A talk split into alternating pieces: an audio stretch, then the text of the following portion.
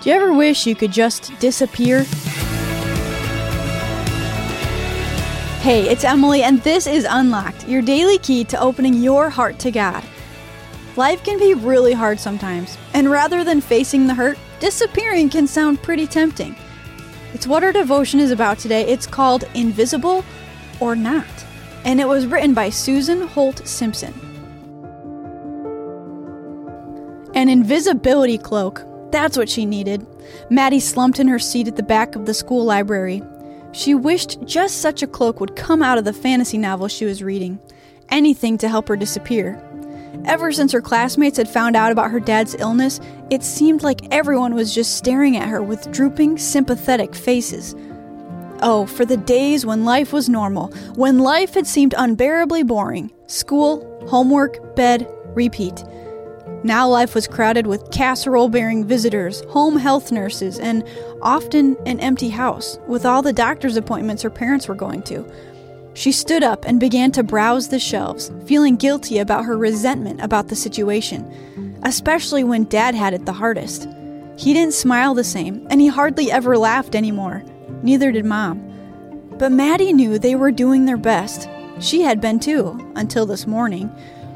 Maddie returned to her table, two books in hand. A folded bundle of notebook paper was perched on top of her notebook. She picked it up and glanced around the library. Suddenly, no one was looking at her. Everyone seemed engrossed in their books. She sat down and peeled the bundle of papers open.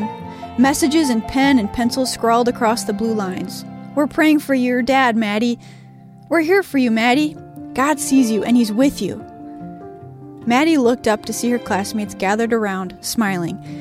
Maybe she didn't need that invisibility cloak after all. 2 Corinthians 1 4 says, He comforts us in all our affliction, so that we may be able to comfort those who are in any kind of affliction through the comfort we ourselves receive from God. So let's talk about this. Have you ever wished that you had an invisibility cloak? When was that? Read today's Bible verses. Why is having community so important? Who can you reach out to when you're struggling? Think of maybe a pastor, teacher, counselor.